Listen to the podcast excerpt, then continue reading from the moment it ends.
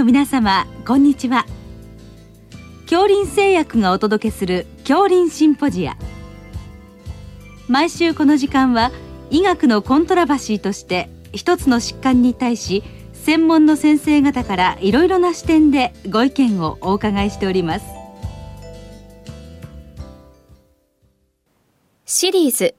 遠隔医療オンライン診療の現状と課題の22回目。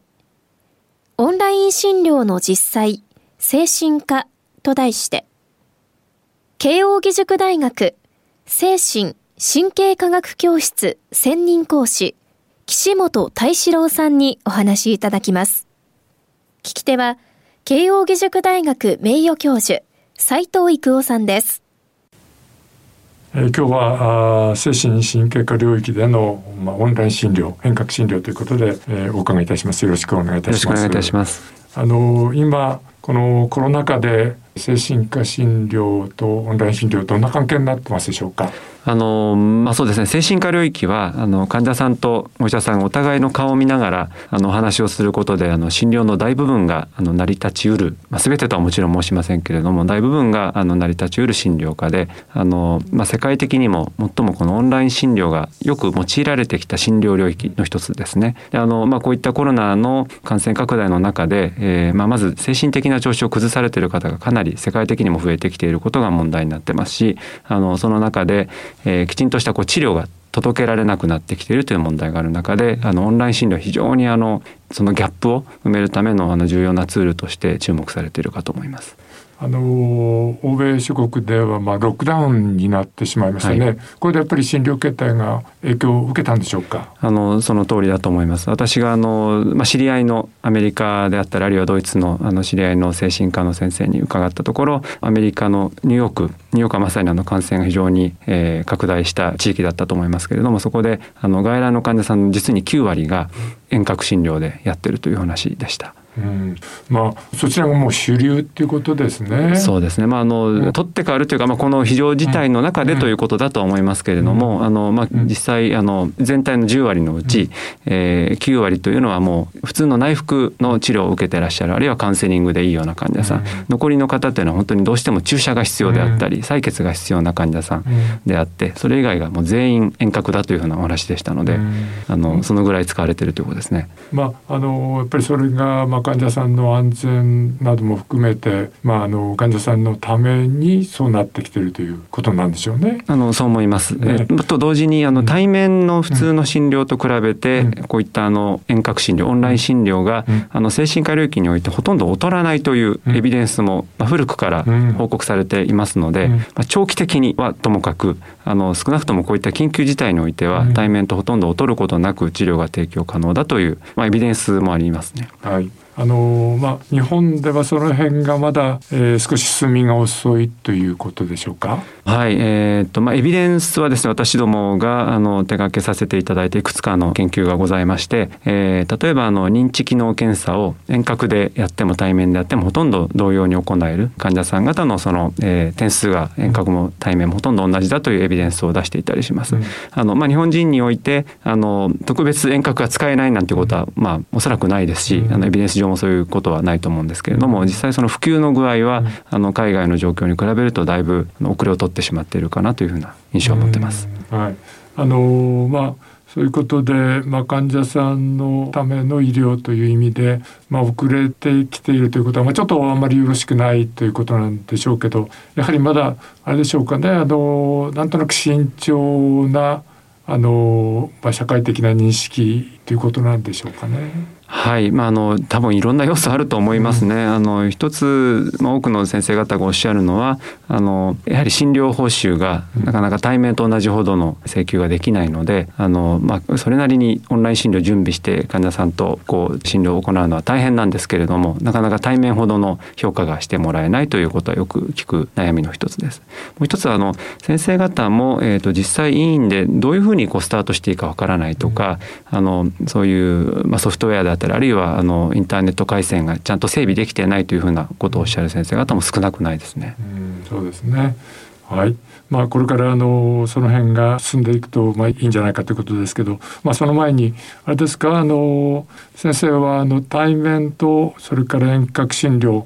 これあの RCT で比較もされてるんですか？はい。あの日本医療研究開発機構 A メドからあの大きな支援をいただきまして今あの私ども慶応大学を含む17施設大学病院が、えー、我々含めて5つそれ以外はあの精神科の病院あるいは診療所の先生方に協力していただいてあの全国200名の患者さんに、えー、参加をしていただくあの RCT、えー、無作為化比較試験を、えー、行います。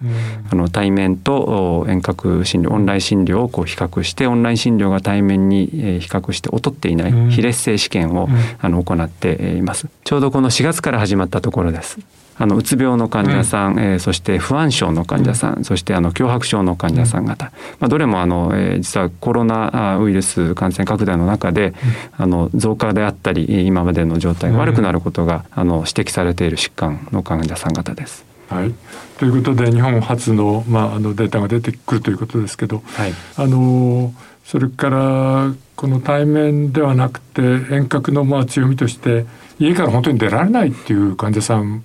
に対してもまあ一つの可能性として使えるということでしょうそうですね。あの精神疾患、まあ、それ以外の理由もいろいろございますけれども背景にあのご自宅から出ることに非常にあの強い困難を感じる患者さん方少なくなくて、えーまあ、結果的に引きこもりの状態になっている方かなり大勢いらっしゃいます。うん、あのそういう方にあのなかなか治療が今まで届けられなかったのが、えーまあ、このコロナの次元的措置の下であのやりやすくなってその方々のあの状態が本当に良くなるというのを実際今経験してまして、うん、あの非常に力強い一つの診療手段だなというふうには感じてます。うん、そうですね。あのまあ本当にまあ今いろんな意味であの対面診療に比べて遠隔診療が保険での評価低いにもかかわらずあのまあ一生懸命あの多くの先生が患者さんのためあるいは日本の医療のためにあのやってるということがねまああのたびたび出てきましたけど、まあそういったことがこれから評価されてさらにまあ日本で広がっていくっていうことがまあ期待されるわけです、ね、そうですねあのエビデンスも我々が今あの構築しようとしているエビデンスもうまくそこに噛み合ってあの推進につながるといいなというふうに思ってます。はい。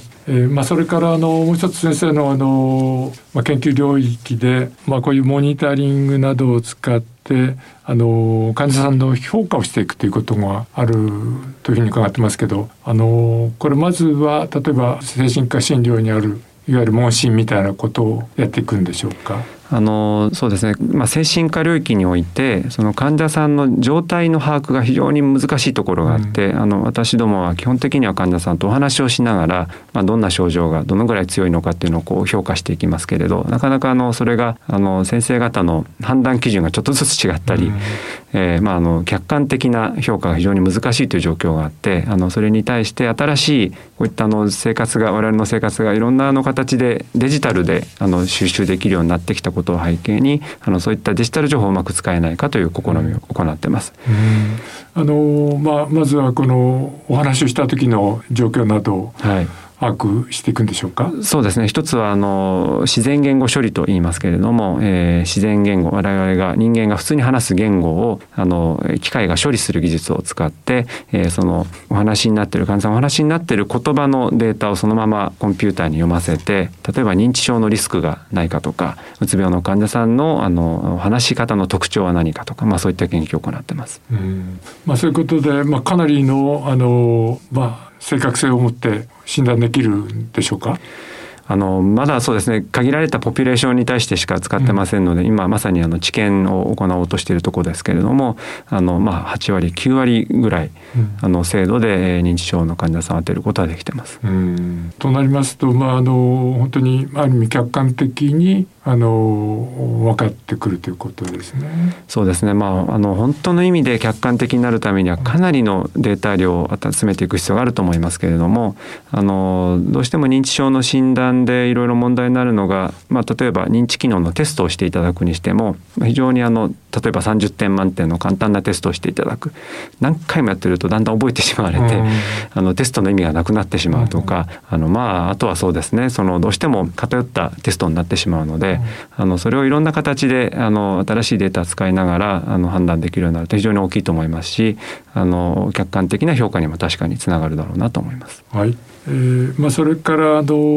まあ、ウェアラブルデバイスですか、はい、これを用い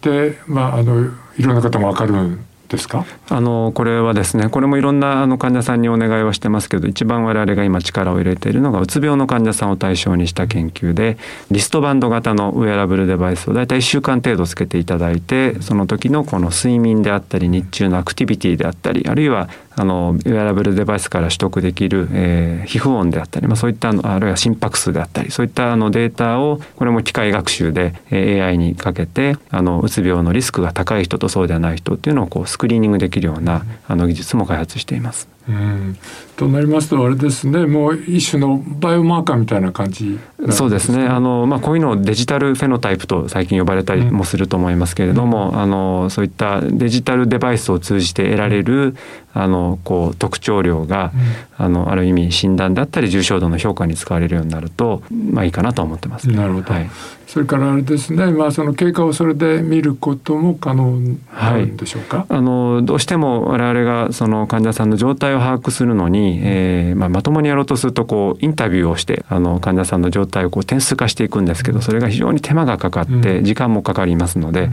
あのそういうのをこう縦断の経過を追うことで患者さんの改善があの可視化できれば、見えるようになればそれは非常ににあの有用だと思ってます。そうですね、まあ、そういった技術と先ほどの、遠隔医療を、まあ、うまく組み合わせて、まあ、よりあの患者さんの安心な、まあ、医療ができていくっていうことになるんでしょうかね。そうですね。あのオンライン診療はやはりそういったこう患者さんの遠隔のモニタリングにも非常にあの相性の良いプラットフォームになりうるとは思います。うん、あのそういったオンライン診療がうまくあの使われるようになって、かつ今までなかなか定量が難しかった患者さん方の状態もそこで合わせてあの見るようにできるようになると、うん、あの精神科のまあ診断の精度であったり診療の質がこう上がっていくことが期待されるんじゃないかなと考えてます。はい、どうもありがとうございました。ありがとうございました。シリーズ。遠隔医療オンライン診療の現状と課題の22回目。オンライン診療の実際精神科と題して。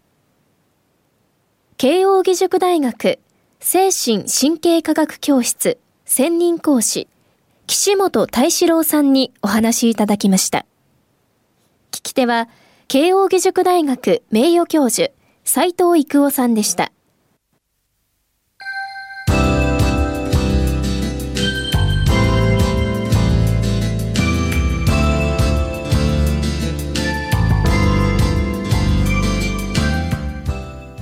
それでは恐林製薬がお送りしました恐林シンポジア。